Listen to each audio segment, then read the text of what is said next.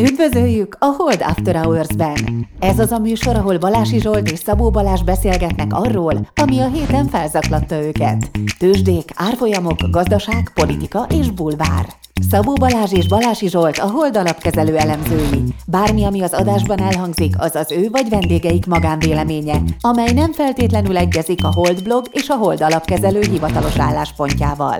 A műsor szórakoztató célral készült, befektetési döntések alapjául nem kíván szolgálni. A Hold alapkezelő ügyfelei és alkalmazottai egyaránt rendelkezhetnek pozíciókkal az adásban tárgyalt pénzügyi eszközökben.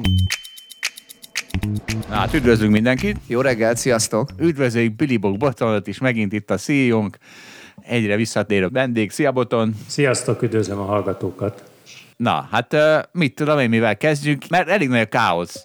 De kezdjük a múlt heti káosszal, mert a múlt héten is káosz volt, mert felvettük a jó kis radikális adásunkat erre, erre elkezdődött egy vita, hogy hát ez túl radikális, és azonnal vágjuk ki a legradikálisabb részét. Úgyhogy végül, úgy, akinek szerencséje volt, az hallotta a radikális részt, akinek nem volt, az nem hallotta. Hogy volt ez?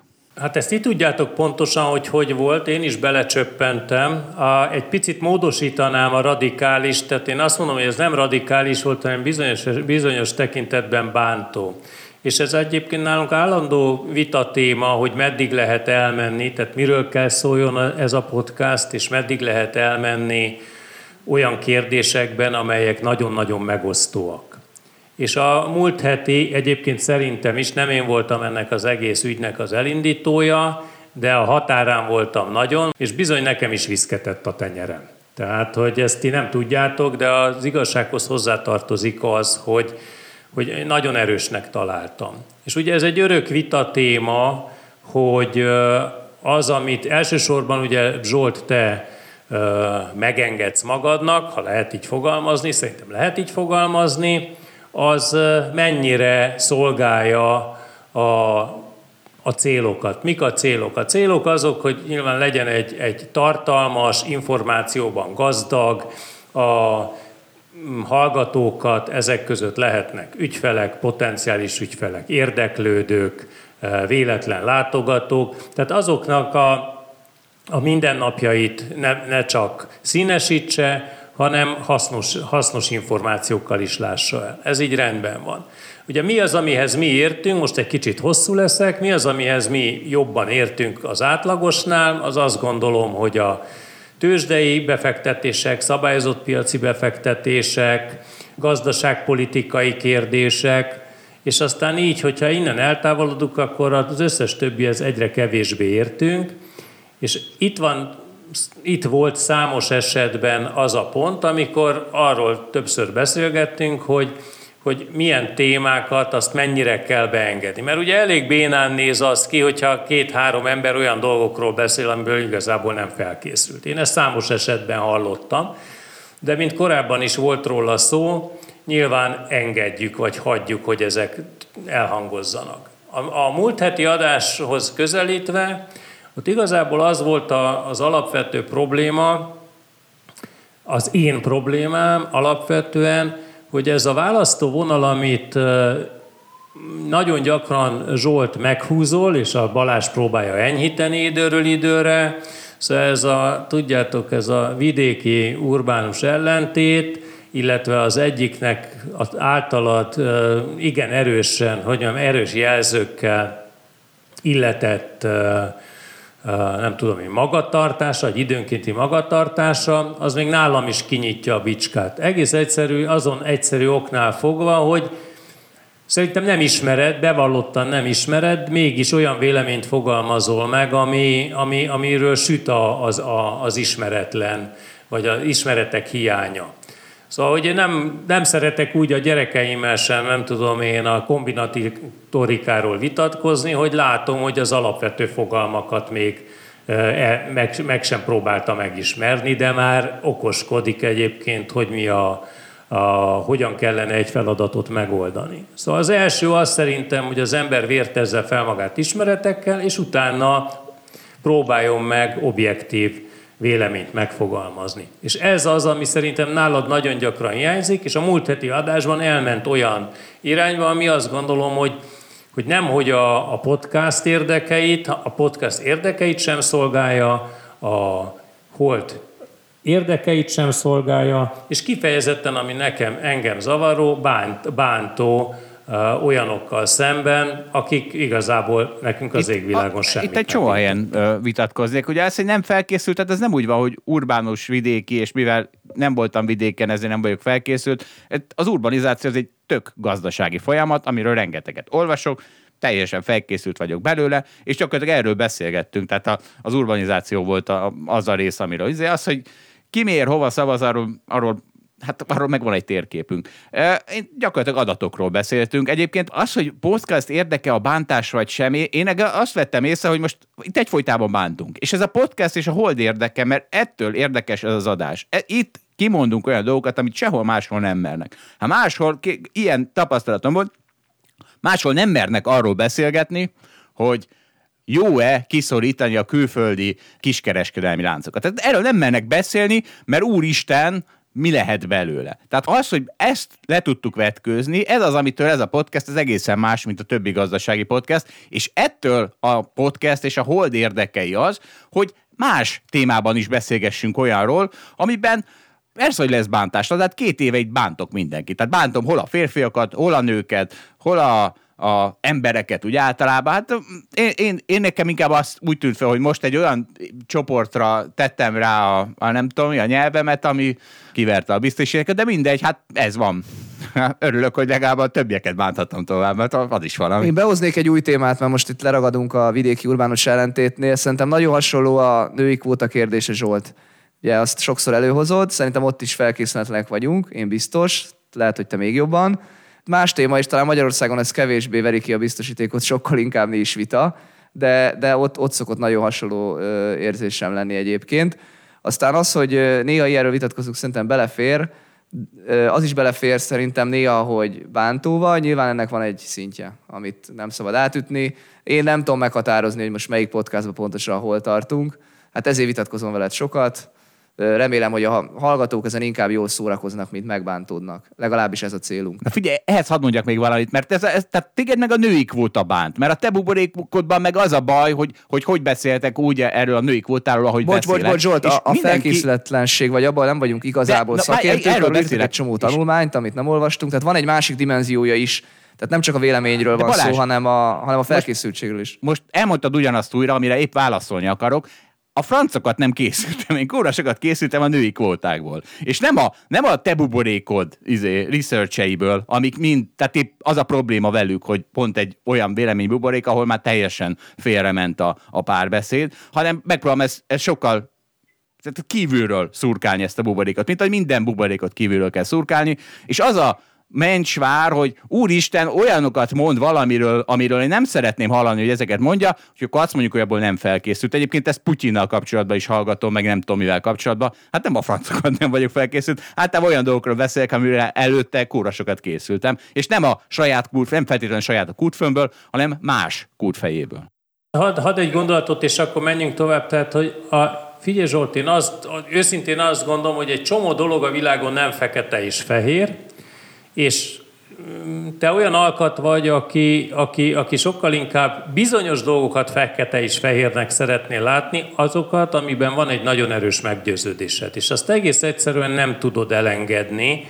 Ugye számos esetben hallottuk, és ez az, ami számomra nagyon-nagyon furcsa. Tehát az, hogy, hogy, hogy nagyon kategórikusan erős véleményed van, az nem gond, viszont szerintem ennek az adásnak azt tudja eredményezni, hogy az az erős vélemény az úgy jelenik meg, mint nem a te saját véleményed, hanem egy ilyen nagyon erős közösségi vélemény.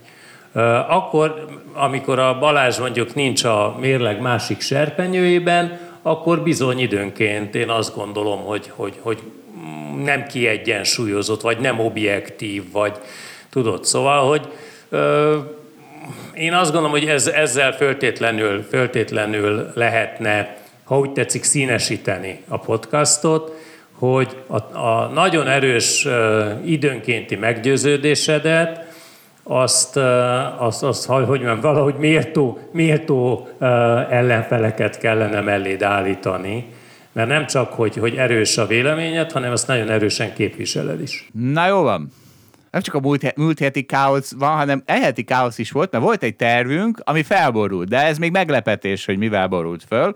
Úgyhogy most akkor, akkor most botonda beszélgetünk, mert és gyakorlatilag úgy lehet majd leírni ezt az adást, hogy a, a gazdagok problémái. Tehát valami ilyesmi, ilyesmi, lehet ilyesmi a címe lesz az egésznek, és Kezdhetjük is azzal, hogy egyszer itt volt Laci, és beszélgettünk arról, hogy, és én mondtam, hogy nehezen tudom elképzelni, hogy valaki, aki már nagyon gazdag, azt még nagyon érdekelné, hogy mondjuk a hold alapkezelő izé, vagyonkezelésében épp 100 tehát 6% hozamot ért el abban az évben, vagy 7%-ot, és hogy ez inkább egy ilyen verseny. Tehát, hogy nem, nem is annyira a vég, tehát nem, nem a produktum számít annyira, hanem maga a verseny, mint ugye hosszú katinka, hogy tök mindegy, hogy hány század másodperccel a túlszal lesz az egy host, az a lényeg, hogy a versenyben hol végez. És akkor a, a, erre is jött visszajelzés, hogy hát ezt, ez, nem, ez, ez, nem, ez nem mindenkinek tetszik, mert hogy ők, ők na, igenis azt nagyon nézik, és nekik az nagyon fontos, és ők nem szeretnék azt, hogy mondjuk egy bankban a bankos, nem tudom, mi ügyfélreferens, az nem érti, hogy ő miért aggódik, amiatt, hogy most, mit tudom én, két és fél százalék a hozama, vagy három százalék a hozama. Boton, te például hogy vagy ezzel? Én azok közé tartozom, akik valahol félúton vannak, tehát hogy a, a verseny az nagyon fontos, a relatív teljesítmény nagyon fontos, az abszolút teljesítményből abból tudok engedni. Tehát, hogy én tőkeáttétellel kezelem a, a, a saját portfóliómmal, de nem nagy tőkeáttétellel például. Tehát, hogy ilyen tekintetben fontos, fontos a teljesítmény, de nem az abszolút teljesítmény, tehát nem tekerem fel a potenciométert szinte soha nagyon, de igazából nullára sem e, tekerem. De ebben nem vagyunk egyformák. Valóban látjuk az ügyfeleknél, lehetnek azok kicsik is, nagyok is, hogy mindenkinek azt gondolom fontos az, hogy a, a nehezen megkeresett pénzének az értéke megmaradjon, de nem mindenkinek fontos az, hogy, hogy kimaxoljon mindent, és hogy akár nagy, akár kis kockázatokat vállalva nagyon magas hozamot érjen el a megtakarításain. Zsolt, én azt tenném hozzá, hogy a gazdag embereknek is lehetnek terveik a sok pénzükkel. És lehet, hogy ebben nem mindegy, hogy az évente 5%-ot hoz, vagy 10%-ot hoz a sok pénz. Hát lehet, erről lesz még szó. Szóval egyébként én, hát ugye most nem tartozok a gazdag emberek közé, de én ezt a borravalónál látom, hogy amikor dől a pénz, mondjuk így, tehát olyan évek vannak, akkor, akkor, na, akkor nagyon nagyvonalúan adok borra való. Tehát, tehát mond, mondhatni, hogy nem nagyon törődök azzal, hogy, hogy, hogy megfogjak minden garast, mert egy kicsit feladatomnak is érzem, hogy mást is bevonjak ebbe a jólétbe, de amikor meg nem tudom mi van, amikor nem, nem mennek épp jól a dolgok, akkor meg viszont, akkor meg visszafogom magam. Tehát, hogy én meg ilyen... De hát ez tök más, Zsolt, az a te döntésed. Amikor a vagyonkezelőre bízod a pénzed, akkor azt elvárod tőlük szerintem teljes joggal, hogy ők meg figyeljenek minden garasra. Tegyék persze, be abba persze, a kötvénybe, de... ami a legjobb ahhoz, keressenek óvatosan, meg új részvényt, hogy azt próbáljon meg hozni.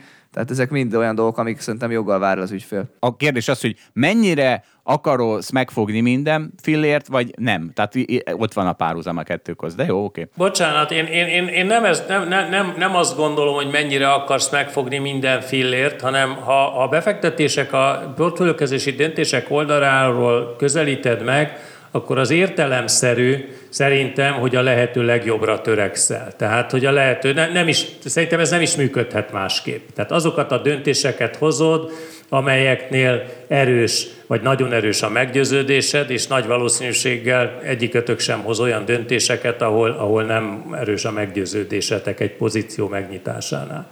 Tehát én azt gondolom, hogy ez, ami te egyébként, ami még ide tartozik, és te fejtegetsz, azok a költségek. Azoknak is óriási jelentőségük van, és hát igen, ott, ott gyakorlatilag sokszor mérlegelünk, mert számos olyan objektív akadály merülhet fel, hogy egy-egy helyzetben nem, nem tudod föltétlenül kimaxolni, az nem rajtad múlik és ezért néha olyan helyen kötsz, olyan helyen tartod a megtakarításaidat, ahol, ahol amelyek nem föltétlenül a, a legolcsóbbak. Gondolom erről majd lesz szó még.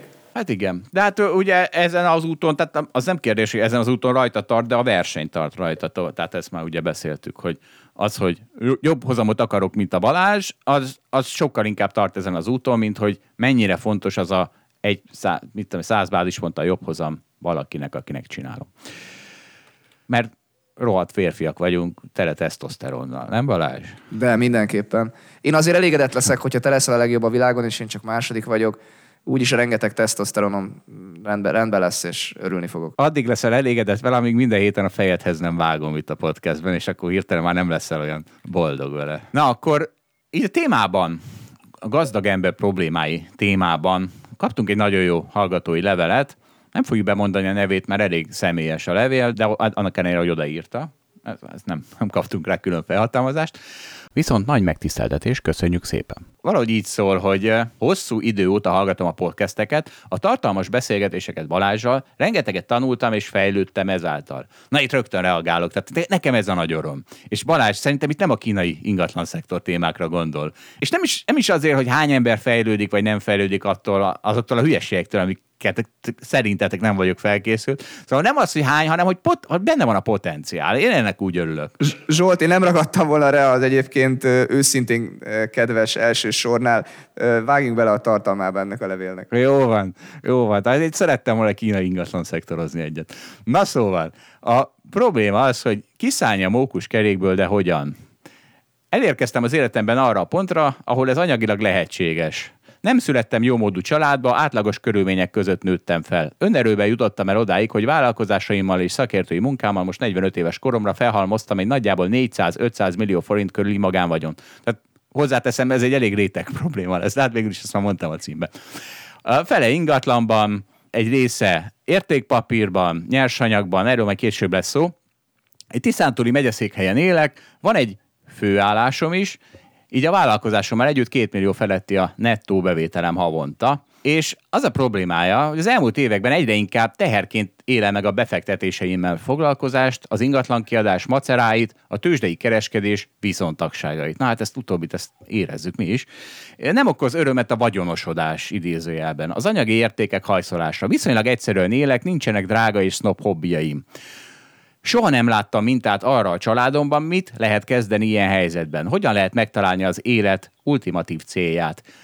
Már az is előrelépés lenne, ha az anyagi lehetőségeim révén egyszerűbb és kiegyensúlyozottabb életet éljek. Jelenleg sokat dolgozom. Az, hogy több területen teljesítek magas szinten, az nagy stresszel jár. A feszültségek oldására sokszor az alkoholt választom, ingerlékeny vagyok a szeretteimmel, nem szeretném ezt az utat bejárni. Ha így folytatom, nagy valószínűséggel nem érem a nyugdíjaskort, van egy kisfiam, szeretném megérni, hogy felnő. Nehezen tartom kivitelezhetőnek, hogy apránként csökkentem a terhelést. Inkább drasztikusan szeretnék változtatni. Adjak el mindent, tegyem a pénzem állampapírba, vonuljak vissza, költözzem el a világ egy távoli részébe, ahol még nem a fogyasztói társadalom anyagi és szemlélete uralkodik? Ezek a kérdések foglalkoztatnak, és bár tudom, hogy magamban kell keresni a választ, kíváncsi vagyok, mások mit gondolnak erről.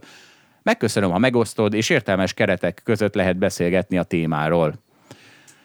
Na, hát ez, ez így a problémája, és hát figyelj, Boton, szerintem kezdte, hát te vagy, te vagy itt ebben a legnagyobb szakértőben, egészen biztos vagyok.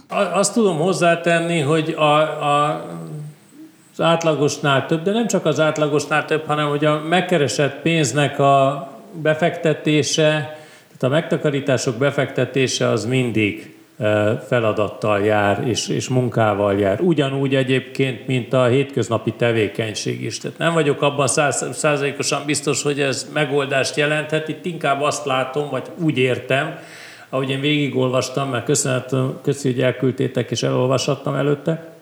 Szóval, hogy, hogy én úgy látom, hogy itt inkább arról van szó, azt, azt látom, és innen itt már kevésbé értek hozzá, vagy nem értek hozzá, hogy valószínű a nap 24 órájában a hallgatónk az, az nem tudom én, 10 órákat dolgozik és stresszeli magát. Tehát valószínű az első, az, e- én azt gondolom, hogy az első kérdést azt ott kellene megpróbálni kezelni és megoldani, hogy lehet-e enyhíteni az ottani feszültségén. Az egyébként az a döntés, hogy mindent eladok, és akkor utána a befektetéseimből élek, az egy abszolút reális alternatíva. Viszont a gyakorlatunkból is, még az olvasmányainkból is tudjuk, hogy egy, egy ilyen aktív embernek a, az a lépés, hogy gyakorlatilag radikálisan vált, az nagyon-nagyon veszélyes tud lenni. Ugye ilyet többet láttunk már a pályafutásunk alatt, tehát egyik pillanatról a másikra lecsökkenteni ezt az aktivitást, az ugyanúgy tud feszültséget és stresszt okozni, mint az, amikor benne van. A rossz hírünk a mi oldalunkról az, hogy akinek van néhány millió forint befektetése, és mondjuk ebből azt gondolja, hogy meg lehet élni, vagy mondjuk milliárdos nagyságrend, tehát bizony azzal nagyon sokat kell foglalkozni, vagy célszerű foglalkozni, és mondom mindezt annak ellenére, hogy olyan szolgáltatók azért vannak, akik célzottan azt vállalják, hogy a lehető legtöbb terhet megpróbálják levenni az ügyfelek válláról. De ennek ellenére nem lehet azt szerintem megúszni, hogy időről időre ne kelljen foglalkozni ezekkel a kérdésekkel. Hát igen, és részben válaszoltál. Tehát, hogy a, a, ez, hogy hirtelen lejönni erről az egészről, ez nekem is ne, nekem ebből sok tanulság van. Tehát egyrészt itt is azt láttam, hogy félelmetes, hogy az ember milyen gyorsan ráébred, hogy mennyire nem a pénz, a vagyon, az utazás, a nagyház boldogít. Legalábbis az értelmesében biztos, hogy rájön, mert azt hiszem azért erre nem mindenki ébred rá. Figyelj, itt, gondolom. bocs, hogy a szabadba vágok, tudod, ezek a kérdések így, vagy ezek a felismerések akkor a leggyakoribbak, amikor van. De ezt szerintem úgy lehetne igazából tesztelni, ahogy 1949 után tesztelték mondjuk egy társadalmi rétegen, hogy egyik pillanatról a másikra elvesznek mindent. Mindent. És akkor, akkor, akkor lehet, hogy a kérdés egy picit másként tevődik fel, hogy mi boldogít és mi nem. Hát az biztos, hogy rendkívül boldogtalanít, ha egyszerre mindent elvesznek. De az ugye az, a, a fordítottja az attól még nem igaz. De szerintem a folyamat során igaz valószínűleg. Tehát, hogyha már megszokott, hogy van ennyi pénzed, akkor az már nem tesz minden nap boldoggá. De egyébként, hogyha nincsen, és e, abban a folyamatban vagy, hogy egyébként meglátod a lehetőséget, hogy lesz több pénzed, az valószínűleg egy ideig boldogít, én azt gondolom. Vagy én most így élem meg e, ebben a pillanatban. Amit akartam mondani, hogy szerintem itt kevésbé a, nekem úgy tűnik, hogy a levélben kevésbé a vagyonon van a, hangsúly, vagy a problémának kevésbé a vagyon a lényege, hogy azzal mennyi időt kell foglalkozni. Egyébként arra tényleg van megoldás, mert hogy el lehet valóban adni mindent, oda lehet vinni egy pénzt egy vagyonkezelőz, akinek éppen az a feladata, hogy egyébként ezeket a terreket levegye az ember válláról, de be lehet tenni állampapírba is ezt a pénzt, és akkor annak tényleg nagyon kevés lesz a költsége. Persze odáig eljutni, hogy azt a nem tudom hány darab ingatlant fel kell számolni, meg azt jó áron kell eladni, stb. az nyilván nem, nem kevés munka, de ezt el lehet érni. De szerintem tényleg ez, ez a megoldható fele a dolognak. Inkább a, én úgy látom ebből a levélből, hogy ez a vállalkozás meg a sok munka, meg az érzés, hogy az embernek bejön a pénze. Amúgy van még egy másik érzésem, hogy az, hogy a, a, hiába van akár 4-500 millió forintja valakinek, az is fontos megszokás, hogy havonta bejön 2 millió vagy akárhány millió forint, és hogyha az egyszer csak nincsen, és az ember úgy, úgy érzi, hogy elkezdi felélni a vagyonát, akkor az valószínűleg egy, az egy más típusú érzés. Azt is gondolom, hogy meg kell tanulni, meg kell szokni. Ez is jelenthet önmagába stresszt. Persze, szóval az a, az a szemlélet egyébként, hogy hogy az életünk első felében vagy aktív éveiben megtakarítsunk meg, figyeljünk oda a befektetéseinkre, és ez legyen elég életünk végére. Mi látunk az ügyfeleink között olyanokat, akik, akik az első szakaszát, vagy az első két szakaszát ennek a folyamatnak megtették. És akkor, amikor az életük harmadik szakaszában lépnek, tehát nyugdíjasok, és van kellő megtakarításuk, és ki lehet számolni azt, hogy a feltételezett költekezések és várható hozamok mellett mondjuk 104 és fél éves koráig elég az a megtakarítás, vagy az a befektetett összeg, ami, amivel rendelkeznek. Én legalábbis a magam részről még soha nem találkoztam olyannal, aki, aki ne stresszelné magát azon, vagy ne izgulna azon, hogyha, hogyha legalább a nominális értéke a megtakarításainak ne lenne meg, de inkább a reál. Tehát annak ellenére, annak ellenére, hogy, hogy deklaráltan tudja, hogy, és az volt a célja, hm, történetesen van konkrétan ilyen, ilyen ügyfelünk, aki, aki, akinek az a célja, hogy csak kitartson élete végéig, minden egyes olyan esetben, ahol, ahol a, a megtakarítás értékei csökkennek, mondjuk többet költ, mint amennyi a hozamai, Hát az biztos, hogy legalábbis az a tapasztalat, hogy az neki kifejezetten rosszul esik, stresszt okoz. Nagyon e- ebbe az irányba mentek, de szerintem nem, ez az, nem ennyire ez az érdekes. Tehát nekem inkább az az érdekes, hogy ő arra jött rá, hogy vagyis nem tudom, hogy rájötte, hogy igazából nem a mókuskerékből akar kitörni, mert abból már kitört. Tehát, le, le, tehát hogy nem, nem az a problémája, hogy kitart az élete végéig a vagyona szerintem. Tehát ő már kitört a munka, mókuskerékből. Ő neki egy nagyon sikeres élete volt eddig, és így megteremtette ennek a lehetőségét. Csak ilyenkor derül ki, hogy nem is a mókuskerékkel van a baj, hanem inkább azzal, hogy ez adja az élet savaborsát. Ugye ez az, amitől megy előre az ember, és hogy mit lehet helyette csinálni. Ez a problémája, hogy, hogy ez nagyon stresszes, na de ha egyszerre leteszi, akkor mit csinál helyette? Ezt a stressz se bírja már el, és erre az az én válaszom, hogy hát a hobbik. Tehát a, az, hogy az embernek legyen rengeteg hobbija, az pont erre jó. Mert ugye az, mi az, ami tartalmat az életnek, az az, hogy egy-egy közösségben az ember elér célokat, belér eredményeket, felnéznek rá, barátai vannak, és e, ez a pozitív visszacsatolás az, ami viszi előre az embert, és ha minél több ilyen köre van, akkor, akkor lesz egyre tartalmasabb szerintem az az élet. De ugye most lehet, hogy neki az a problémája, ugye mondta, vidéki közepes városban él, hát lehet, hogy, hogy nem tudom. Tehát ugye Budapest... Ott is vannak hobbik, Zsolt. Most, most megállítalak, ott is vannak hobbik, ott is lehet hobbikat találni. Egy, vidék, egy vidéki megyeszékhelyről van szó, ugyanúgy lehet hobbikat találni ott is, mint Budapesten vagy New Yorkban. Jó, hát figyelj, swingelni nagyon kevés helyen tudnék Magyarországon, ami nem Budapest. Tehát a, a, azért legyünk tisztában a... a... Hát figyelj, Budapest is provinciális valahol nagyon. Attól függ, hogy honnan Persze. nézed. De maximálisan egyetértek veled azzal, hogy a hobbik nagyon-nagyon sokat segítenek, és én is mind a három gyerekemet próbálom olyan irányba azt, azt tudatosítani bennük, hogy sok mindennel foglalkozzanak, széles látókörük legyen, alakuljon ki minél több olyan dolog, ami iránt érdeklődnek, mert ez, ez, ez az életben nagyon-nagyon sok segítséget tud nyújtani. Arra hívom fel a figyelmet, hogy egyébként akkor is segítséget tud nyújtani, amikor a napi mókuskerékben stresszes vagy. Tehát, hogyha van hova menekülj, van, amivel foglalkoz, ki tudsz szakadni a mindennapok stresszéből, mert vannak hobbid, vagy van hobbid, akkor az, az egészen biztosan nagyon-nagyon sokat tud segíteni. Ezt látom magamon, és ezt látom a környezetemen is, és nem egyeztettünk, ezt hallom tőled is. Tehát ez nagyon fontos. Ugyanakkor valóban látok olyan alkatokat, és ott őszintén innen már nem tudom, hogy mi a megoldás, látok olyan alkatokat, akiknek ez a munka vagy a tevékenység a mindenük. Tehát látjátok, vannak olyan munkatársaink, akik képesek a 768 órájában a munkájukkal foglalkozni, mert valahol ez a hobbiuk is, és ez, a, ez szerintem időről időre azért uh, nagyobb veszélyt hordoz magában, mint hogyha van, vannak a munkánktól, vagy a hétköznapi tevékenységtől eltérő tevékenységű hobbiaink. Az a vicces, hogy nem csak hogy a kudarc esetén, mert hogy akkor, akkor az, az élete nagy területén érje kudarc, hanem még a siker esetén is, mert akkor hova tovább, ugye fölmerül ez a kérdés ilyenkor mindig. És mondjuk, mondjuk itt van ez a hallgatónk, aki ne, azt mondja, hogy de hát neki nincs hobbija, vagy, vagy nem, nem, nem csinált elég hobbit, ami nagyon érdekelni, és most kezdjen el alulról valamit, és akkor itt lesz az a probléma, hogy sose máshoz hasonlítsuk magunkat. Az egy, az egy, az a, tehát ugye ez a verseny az erről szól, annak, annak tehát azt, azt nagyon nehéz megnyerni azt a versenyt, ha mindenkivel versenyzünk, és, és igazából máshoz az rosszabb, mint almát a körtéhez.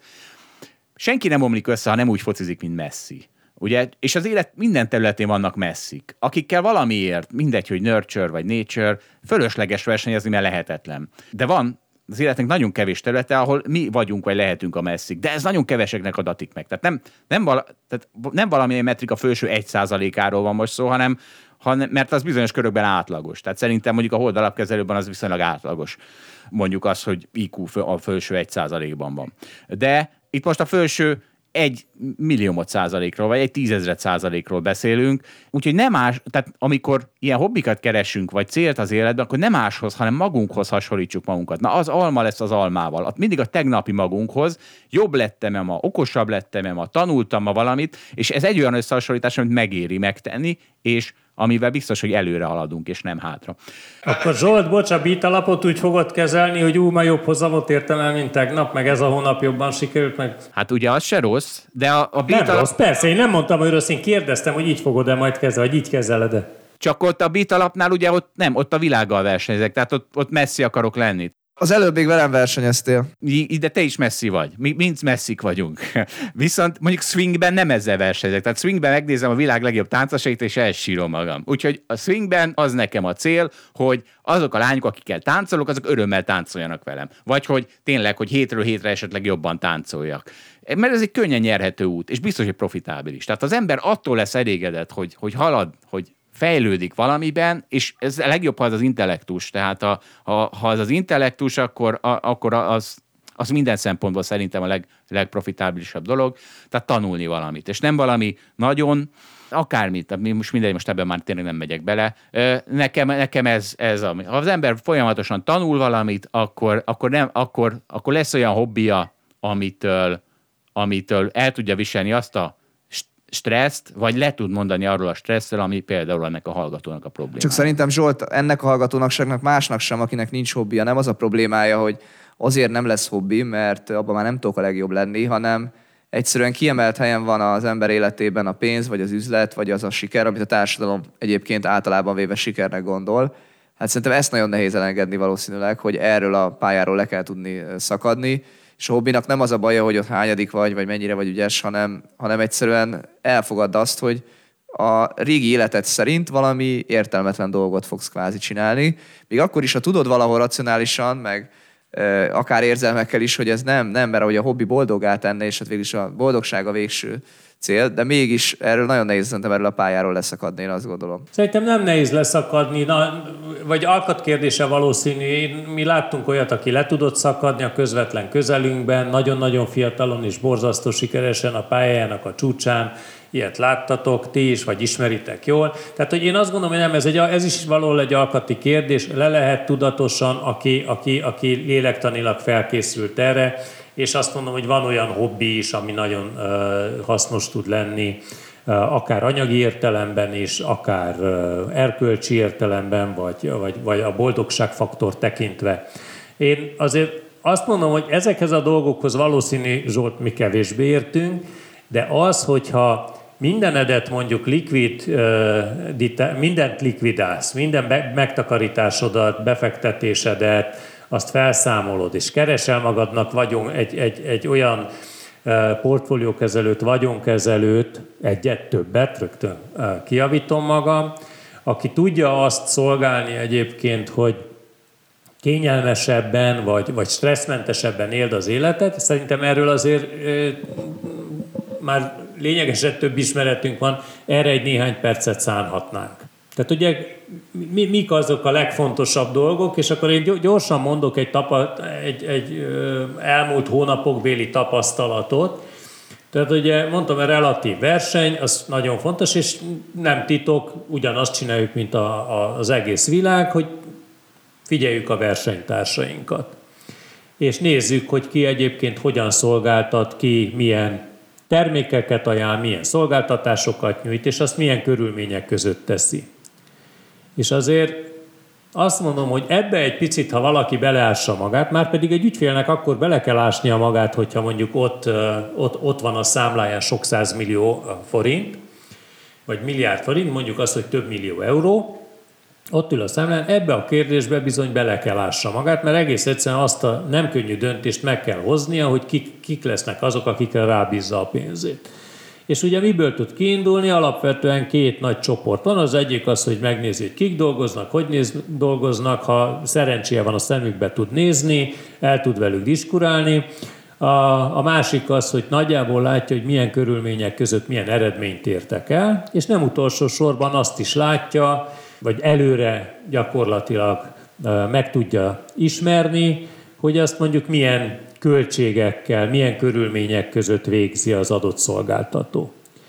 És itt nekem például az elmúlt hónapokban, miután így végigpásztáztuk a piacot, hogy ki milyen körülmények között nyújtja a szolgáltatását, hát nekem, nekem lesújtóan rossz véleményem alakult ki. Hozzá kell ezt nagyon gyorsan tenni, ugye, hogy mi, amikor ezt vizsgáljuk szakmailag, akkor mi valószínű, hogy sokkal-sokkal szőrszálhasogatóbbak vagyunk egy átlagos ügyfélnél. Valószínű, hogy az értékítéletünk is egy picit azt mondom, hogy túlzó, Tehát amikor azt mondom, hogy nagyon rossz tapasztalatunk van, akkor nem arra kell gondolni, hogy, hogy botrányos, hanem arra kell gondolni, hogy meglepett engem, meglepett bennünket az, hogy egyik-másik szolgáltató az milyen magas költségekkel dolgozik, ráadásul olyan költségekkel, amelyek nem föltétlenül érzékelhetőek a, havi, negyedéves, féléves, éves riportokon. No, ezzel csak arra akarom felhívni a figyelmet, hogy, hogy bizony akkor, amikor, amikor van néhány millió euró megtakarításod, vagy sok millió euró megtakarításod, még akkor is viszonylag szerintem sok időt visz el az, hogy kiválaszd a szolgáltatót, majd tartsd a kapcsolatot a vagyonkezelővel, szolgáltatóval, a végén értékelt, és hát ott is adódnak nehéz esetek, és a nehéz eseteknél szintén, amelyek stressz tudnak okozni, döntést kell hoznod. Hát ugye, most közeledik a stressz, mert, és akkor átérhetünk a második részre kicsit a portfóliójára, bár azt nem nagyon, mert, mert én nem tudom, ti kezdjük azzal, hogy ki milyen portfólióval fut neki ennek a böszmer nagy esésnek, amit készülődik. Mert én nem tudom, hogy készülődik-e igazából, de ha készülődik, na az ilyen, mint amit most úgy látok a piacokon, nem? Nincs ez az érzésetek nektek is? Nekem, nekem kifejezetten az az érzésem, hogy még az égvilágon semmi nem történt. Hát na jó, de hát mert még nem, nem vagyunk benne a bőszben nagy esésbe. Készülő. Én, én azzal egyetértek, hogy nem volt nagy esés, de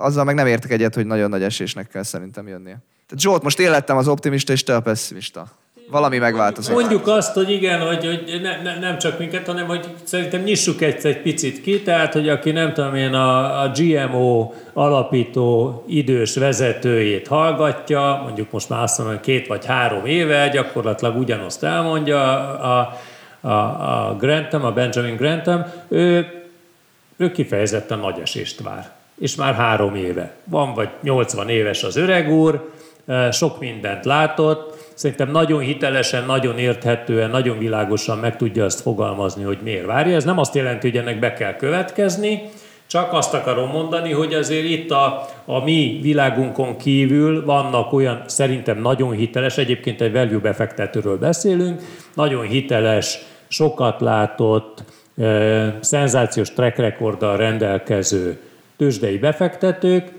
akik szerint egy, egy, egy nagyon nagy esésre már évek óta megérett a piac. És akkor értelemszerűen vannak olyanok is, akik ennek az égvilágon semmilyen komolyabb okát nem látják, hogy ennek így be kellene következnie. Az biztos. De figyelj, ne, de a gyakorlatban, tehát én tessék elmondom, én most a Hold Beat alapban nekem van háromféle longom, az egyik az ukrán csapott eszközök, ezek miatt aggódom a legjobban, mert ezek, ezek készülnek új mélypontra esni. Vannak commodity kapcsolt eszközlongók, és arany, arany meg digitális arany included, és vannak olyan a deep value alapunkban, tehát ilyen általunk nagyon olcsónak talált cégek, amelyeknek jól néz ki a csártya. Ez a három long, és ez erre van egy elég nagy adag DAX short, mert mert ezek, ezek biztatóan néz, az előbbiek biztatóan néznek ki, az utóbbi az nagyon aggasztóan néz ki, úgyhogy én így futok neki itt ezeknek a heteknek, és az a célom, hogy valószínűleg egyre inkább csökkentem a, a részvénysúlyt. Balázs, te például mit csinálsz most az alapodban? Hát én azt gondolom, hogy ezek, amiket most elmondtál, tehát az, hogy a commodity long vagy, meg az, hogy meg gondolom úgy is veszel commodity hogy cégeken keresztül, tehát nyersanyagtermelő vállalatokba fektetsz, ez szerintem simán csak függ a jelenlegi ukrán-orosz válságtól. Tehát, hogyha arról van szó, hogy egyébként hirtelen valamiféle jó hír jönne, békekötés állna be, a Putyina lehetne valamit egyezkedni, akkor ezek, ezek hirtelen elkezdenek szerintem gyengébben teljesíteni. Tehát szerintem itt már túl vagyunk azért egy, egy jelentős emelkedésen, én ezt most nem kergetném. A nyersanyagot egyébként kevésbé kergetném, mint a nyersanyag termelő vállalatokat. A másik, amit mondasz a, a DAX sortra vonatkozóan, ott egyébként én a DAX-ot nem tartom egy ilyen megkülönböztetetten jó sortnak. Én azt gondolom, hogy általában véve lehet baj akkor már a részvénypiacoknak, tehát lehet S&P 500-ban esés, Nasdaq-ban esés, japán tőzsdén esés, stb. Egyszerűen azért, mert tényleg a kamatom emelkedése vagy az infláció egy kockázat. Ami érdekes egyébként itt is, hogy már nagyon sokat emelkedtek most a, a kamatok, rövid oldalon is, hosszú oldalon is. Ehhez képest a részvénypiac jól állt a sarat. Mi fog történni, ha esetleg rövid távon ez a dolog megfordul? Mert szerintem most nagyon-nagyon ömlik a hírekből az, hogy nagyon nagy infláció lesz, jönnek ki az adatok is, mm, a hosszú, a hosszú inflációs várakozások egyébként még nagyon-nagyon nem emelkedtek meg, de azért már, már ott is látszik a változás. A hosszú alatt azt értem, hogy az öt éven túli. A rövid, tehát a következő három-négy évben az inflációs várakozások már, már nagyon magasan vannak. Tehát én azt gondolom, hogy erről már tud a piac. Kérdés, hogyha lesz esetleg egy enyhülés tényleg a háborúban, vagy lesz egy enyhülés valahogy, mert a kínálati oldalon lesznek azért megoldások, mert azt gondolom, hogy nem szabad ceteris paribus gondolkodni, hogyha egy, egy probléma bejön, vagy egy áremelkedés bejön hirtelen, akkor az nem azt jelenti, hogy arra ne tudna reagálni a gazdaság. Ha valaminek magas lesz az ára, akkor ott be fog jönni több kínálat, ami idővel majd letöri az árat. Tehát ugyanúgy, hogy látjuk más már szállítási diókban is van egy kis esés, ugyanúgy a csipjány is oldódhat, és ugyanúgy oldódhatnak egyébként a, a magas energiaárak is idővel. Tehát én azért azt gondolom, hogy, hogy jöhet egy enyhülés, és akkor meg pont a fordítottja lesz jó annak Zsolt, amit csinálsz, úgyhogy ennyire bátran már nem állnék bele ezekbe a háborús trédekbe, mint ahogy te most ezt leírtad. Hát jó, hát az OTP azért mindig nagyon az ott van, ahol a pánikai van volt. Botton, te mivel állsz neki a tehát figyeljetek, nekem, nekem gyakorlatilag nincs pozim, tehát hogy nagy, nagy, nagyon kevés, nagyon-nagyon-nagyon kevés pozim van, szinte nulla. Az én várakozásom az egyébként, hogy kamatok azok, azok emelkednek, Fontos, nem, nem negyed, meg egy éves időtávban gondolkodom. Az a, az a baj, a, a, mi, a mi szakmánknak a legnagyobb baja, hogy havonta, negyed évente, fél évente, évente kell olyan eredményt produkálnia, ami kitehető, kitűzhető az ajtófélfára. És sokkal, tudjátok, itt, itt bent állandó dilemma van, hogy a privát vagyonkezelt ügyfeleknek ne az, ezeket a rövid hozamokat mutassuk, hanem, hanem a legnagyobb, legnagyobb számokkal, igen, a, a három és öt éves eredményeinket e, mutassuk be, semmiképpen ne a rövid távúakat. Na, de visszatérve, tehát, hogy, hogy én azt gondolom, hogy a kamatok emelkednek, és én, ugye én úgy éltem le a, a szakmai életemet 1996 nyara óta, hogy azért benne voltunk egy, egy ilyen nagyon durva és erős Zsolt, te is ennek a nagy részét végigélted, a, a kamat, kamatcsök, hozamcsökkenésbe amivel párhuzamosan nyilván az összes eszköznek az ára jelentősen megemelkedett. Tehát én azt nagyon nehezen tudom elfogadni és elképzelni, hogyha a kamatok tartósan és jelentősen emelkednek, ami persze nem egy, hogy mondjam, egyenes vonalú egyenletes mozgás, hanem ezekben ez, ez, ez sokat fog változni fel is, le is, de hogy összességében azt nagyon nehezen tudom elképzelni, hogy a, a reáleszközök, ingatlanok, azok ugyanolyan egyébként reál értelemben drágák legyenek, mert szerintem drágák, mint amit én megtapasztaltam az elmúlt mondjuk negyed században, hogy egyre, egy, szépen egyre és egyre drágábbak lettek. És uh, sortolni, ugye azt, azt, azt főleg egy, hogy olyan kisebb-nagyobb tőkeáltétel, az az mindig veszélyes, életveszélyes, szoktam, meg egyébként van egy pici Tesla sortom, már nagyon régen, és mindig, hogyha lemegyek, stb. stb. erről volt szó, nincs olyan nagy lényege, de hogy, hogy nagy sortot azt gondolom, hogy ezzel, amit én csak nem szabad nyitni, és csak úgy említem, hogy de a Viktor írt róla, vagy Laci írt róla, vagy ti írtatok róla, már nem tudom, tehát van az a stratégia, és működőképes egyébként hosszú távon, amihez iszonyú sok türelem kell, hogy a tőkepiaci pánikokat megveszed. Tehát megveszed a, NES, a NASDAQ buborék kipukkadását, mondjuk valahol 2000-2003 között, aztán megveszed 2008-at követően az izét, a nagygazdasági válságban a, a tőke, tőzsdepánikot, aztán megveszed a Covidot, és, és hát a, nem tudom, az idén azért még nem volt olyan, amit szerintem meg kellett volna föltétlenül venni, de hogyha ezeket így foly, fokozatosan végigveszed, vagy végig tudod venni, van annyi likviditásod, akkor, akkor egy nagyon-nagyon-nagyon szép hozamot tudsz elérni. Ez, ez valamelyik egyébként Holdblog cikkben évekkel ezelőtt valaki, valaki biztosan írt erről. Erről sokszor szoktuk Csak bottod, akkor mit csinálsz az év 90, nem, az idő 99%-ában mit csinálsz, hogy ez a kérdés, és akkor te mennyi hobbi kell ehhez? Ja, ez sok hobbi kell. Hát figyelj, ez nem mint szakmai, de egyébként ismerünk is ilyen alkatokat, akik csak akkor egyébként zömében kötvény, kötvénybe fektetnek, de hogyha valami nagyon nagy dráma van, akkor azért megnyílik a pénztárcájuk, és egyébként volatilis számukra igen ingadozó részvény, kockázatosnak tekintett részvényeket vesznek. No, szóval visszatérve, nekem, nekem nincs, én, én tartok attól, hogy, hogy ilyen relatív szar évek következnek, és, és igen, nem esett, nem, szerintem nem esett még a piac durván Igen. lett. Tehát, hogy a kamatok, a kamatok és az inflációs várakozások magasak. Persze lehet a Balázsnak, és akkor még egy gondolatot engedjenek meg, aki szemmel láthatóan hallottam Balázs, az, az szemmel láthatóan sokkal-sokkal rövidebb időtávon gondolkodik, mert ugye neki majd évvégén kell valamilyen e, teljesítményt felmutatni az expedícióval, mint, e, mint hogy mi a feltörekvő portfóliókezelő, és úgy meg kell mutatni, sokkal-sokkal nehezebb műfaj, egyébként, hogyha erre optimalizál, tehát igen, minden további nélkül lehet, hogy a kamat az inflációs várakozások meg a, a kamatoknak az emelkedése az túlszaladt, és igen, ha visszafordul, akkor hirtelen a, a részvénypiacok is reagálhatnak rá, akár pozitívan is. Minden valószínűséggel ez lenne. Nem. Igen, és így aláhozzam ezt a jelenséget, most ez a nagyon furcsa, hogy a részvénypiac, meg a kötvénypiac egy kicsit más üzen, tehát az, hogy van egy ennyire erős infláció, vannak kamatemelések, és most már nem tudom hány kamatemelésbe van árazva az usa de majdnem 3%-ra árazzák a rövid kamatokat a következő egy-két évben, hogy oda fel fog menni. Tehát azért ez most már a nullához képest, ahol tartottunk néhány hónappal ezelőtt, ez, ez komoly változás.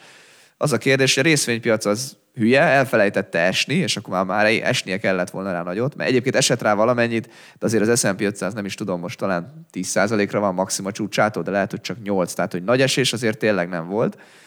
Vagy egyszerűen arról van szó, hogy, hogy a részvények nem voltak olyan drágák, ezek a nominális megtérülések egyébként más jelentenek, mint az, hogy mi azt várjuk, hogy rágazdaságban csökkenés lesz. Ezt magyarázom azzal, hogy Ugye az infláció, hogyha a vállalatok egyébként tudnak árat emelni, hiába egyébként emelniük kell a bérköltségeket, meg anyaköltségeket, tudnak úgy árat emelni, mert van olyan erős a gazdaság, akkor, akkor az, az infláció nem fog nekik problémát jelenteni. Hogyha viszont arról van szó, hogy egy gyenge gazdasággal párosul magas infláció, akkor az ugye nyilvánvalóan árat nem tudnak emelni, miközben az anyagköltséget, bérköltséget emelik, akkor az, az probléma, mert ugye akkor az a profitok elvékonyodásával fog járni. Egy ilyen esetben nehezen tudom elképzelni, hogy ez a 8%-os S&P esés, rá is lehet, akkor én jóval nagyobb esést várnék. Hát ez, amit most nem tudunk, mert én azt gondolom, hogy itt a, abban nincs vita, hogy a kamatok emelkednek, meg infláció van, de itt a mértékekről van vita, hogy ez mennyire fog belemarni a, a vállalatok profitjába. Csak kicsit, vagy nagyon. Ha csak kicsit, akkor nincs baj, ha nagyon, akkor, akkor tényleg lehet több 10%-os esés szerintem is. Ezt kéne valahogy jól eltalálni.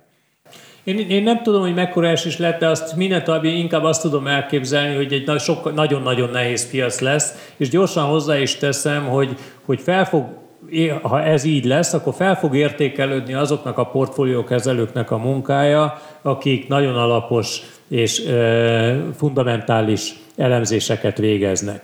Tehát én azt, gond, technikai. Az, az, tényleg azt gondolom, hogy az, ami stílusok harca, összeraktatok egy ilyen kis füzetet, és egyébként én népszerűsíteném ma is, mert abszolút időtálló, egy éves ez. 2020 telén jött, jött, jött ez ki. Egyébként szerintem utólag nézve jól eltaláltuk azt, hogy a value mikor fordult, hogy ez a vakcina hírek környékén írtuk de meg. De nem az az érdekes, szerintem ma is aktuális. Tehát 2020 decemberében, vagy mikor jött ki, teljesen nézve, de hogy abszolút aktuális, és, és ez fel fog értékelődni, mert a helyzet az, hogy hogy, a, hogy a, az, az elmúlt években olyan sokat emelkedtek, és tényleg minden ész nélkül emelkedett, és ugye számos esetét a GameStop-tól kezdve jól, jól, jól, jól mondod, a Tesla-ig, tehát hogy, hogy gyakorlatilag ebben a vertikumban azért mindent el lehet mondani, csak azt nem, hogy ezek a, a, a pozik vagy, vagy papírok fundamentálisan olcsók, de emellett nyilván egy csomó olcsó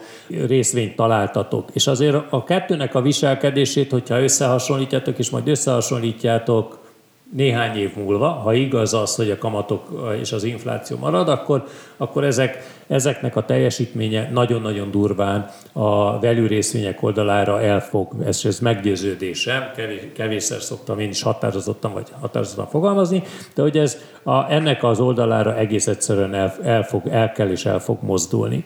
Szóval, hogy az, én, én leginkább ettől, ettől tartok, egy hihetetlen, hihetetlen 10-15-20 éven vagyunk túl, sosem felejtem el, talán nem tudom, hogy Balázs, te emlékszel a BRIC-re vagy a RICS-re.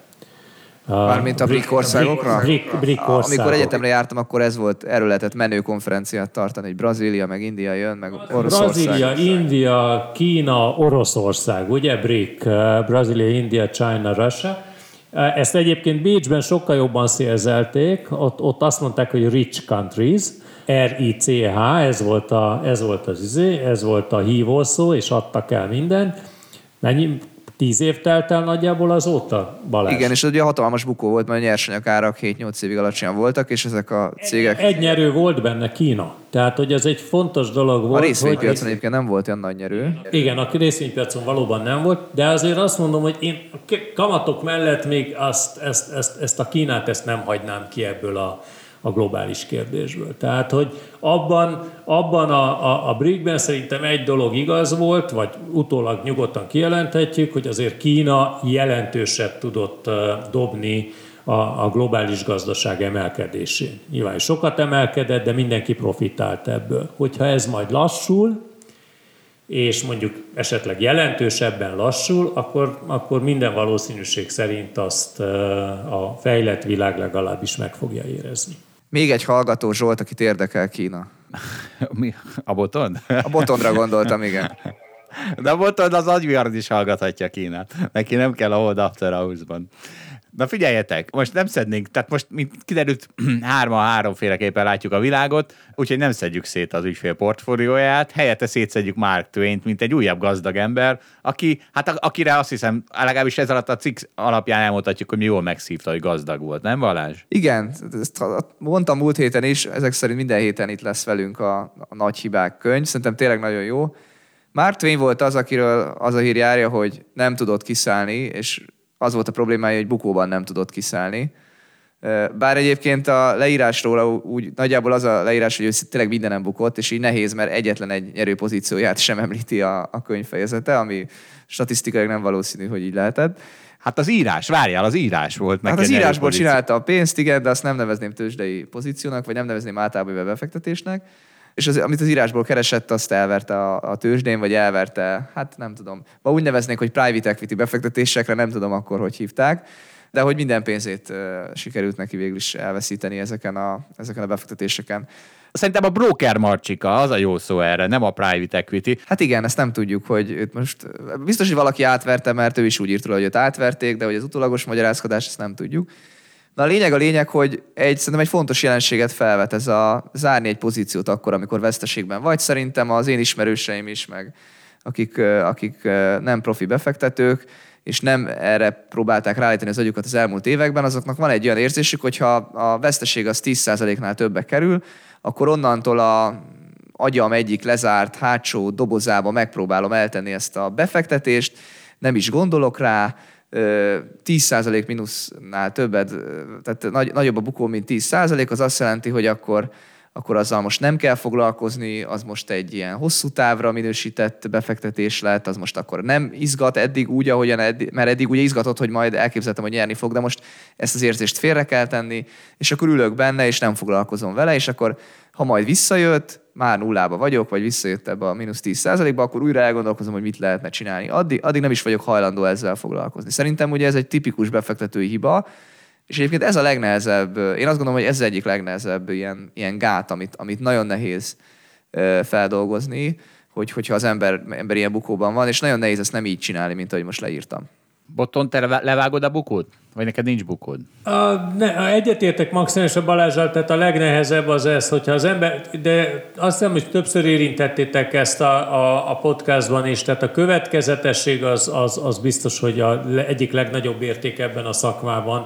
Tehát, hogy pontosan, pontosan kell tudnod, hogy mekkora pozit és miért nyitsz, és azt is kell tudnod, hogy ezt meddig tartod, és az mindig benne kell, mindig benne kell legyen a forgatókönyveidben, hogy ö, nyilván nem vagy okosabb másoknál, nem vagy okosabb a piacnál, és számos, számos esetben egyébként veszteséges pozíciókat fogsz elszenvedni, bármennyire is próbálod őket elkerülni, másképp nem lehet portfóliót kezelni. De a következetesség nagyon sokat számít. Tehát, hogyha időközben megváltoztatod a véleményed, az szerintem életveszélyes, és hogyha valaki felismeri, hogy ilyen alkat, hogy, hogy ezt nem tudja másként kezelni, akkor szerintem nem szabad erre a, erre a szakmára adja a fejét, mert meg nem lehet én azt gondolom így eredményt elérni.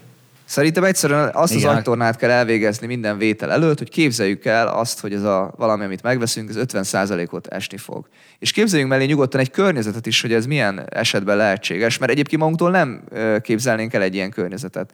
Tehát tényleg az, az, egy, az egy normális emberi magatartás, amikor vesszük, akkor a jó környezetet képzeljük mellé, a magas árfolyamot képzeljük mellé, teljesen természetes, de próbáljuk meg megerőszakolni egy kicsit az agyunkat, és rávenni arra, hogy egy ilyen 50%-os esést elképzeljünk, meg, egy, meg mellé egy környezetet. És akkor ugye az, amit már még nehezebb, hogy akkor képzeljük el saját magunkat is, hogy mi hogy fogjuk érezni ebben a helyzetben. Ez, ez még sokkal nehezebb, mint elképzelni ezt a, ezt a környezetet, pedig ezt kellene valahogy szimulálni előre, és látni azt, hogy akkor, akkor azt én bírni fogom, vagy nem fogom bírni, és hogyha ezek után is azt mondja az ember, hogy bírni fogom, akkor, akkor érdemes azt gondolom ebbe belevágni. Most itt alapvetően részvény befektetésekről beszéltem természetesen, nem, nem államkötvény befektetésekről. Hát azért figyeljetek, nem tudom, hogy néz ki ez az osztrák száz éves államkötvény? Néztétek? Hát nem tudom, az osztrák száz éves államkötvény az tud esni 50%-ot, jogos a felvetés, egy néhány éves államkötvény az nehezebben tud ekkorát esni. De jövő héten nézzétek, én sem néztem, én is megnézem, csak most hirtelen az jutott eszembe, hogy van, van itt a közvetlen közelünkben egyébként ilyen hosszú, vagy kibocsátáskor ilyen hosszú futamidei kötvény, gondolom van még belőle tudom, 97 év, vagy 96, és ezt valaki megvette, Szóval, hogy ezt néz, néz, néz, nézzük majd meg. De most már nézem is. Várjál, Nézed is? Nézem is. Értek, én beütöttem a Google-be, hogy az osztrák száz éves kötvény, és az első cikk, amit kihozott, az 19 szeptemberéből volt, hogy ez az osztrák száz éves kötvény, ez csodálatos eredményeket hozott. Azóta nem írtak róla, most a másik irányba megyünk, nem, biztos írtak róla azóta is, csak viccelek, de nem véletlen, hogy a Google a, a nyerőt hozta ki, és nem a bukót. Elindult 100 az árfolyama, a maximuma volt 101,4, és és most 54 körülbelül az árfolyama. Na, akkor már majdnem lehetett vele tudja. felezni ezzel is. Figyelj Zsolt, ezzel mikor lehet. kell venni? Ö, mindjárt. Jó, vicceltem, ne, ne, ne, vicci, ne válaszold meg. Nem, csak arra akartam felhívni a figyelmet, hogy igen, azért államkötvényel is lehet. Nem vagyunk Magyarországon megszokva azzal egyébként, én még nem láttam szolgáltatót olyat, aki, aki 5-10-15 éves kötvényeket helyezett volna el az ügyfelek portfólióiban. Szóval, hogy ez, ez, ez, ez nálunk, ennyire provincia vagyunk, Zsolt. Csak úgy mondom. Jó. Na figyeljetek, én Mark Twain-től két, két idézetet hozok, mert azért azt megnyertük, hogy idejött a tőzsdére, és kurva jó idézeteket kaptunk tőle, csak kettőt mondok.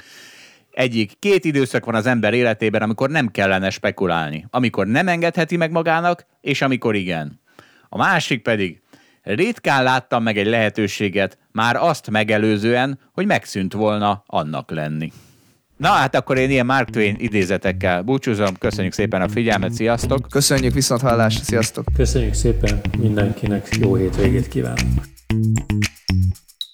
Köszönjük, hogy velünk tartott a Hold After Hours mai részében. Ha tetszett a műsor, kérjük értékeljen minket, és iratkozzon fel csatornánkra, hogy azonnal értesüljön legfrissebb epizódjainkról. Az adással kapcsolatos részleteket és az említett cikkeket, ábrákat keresse a Hold blogon. Ez volt a Hold After Hours. Tartson velünk a következő adásban is!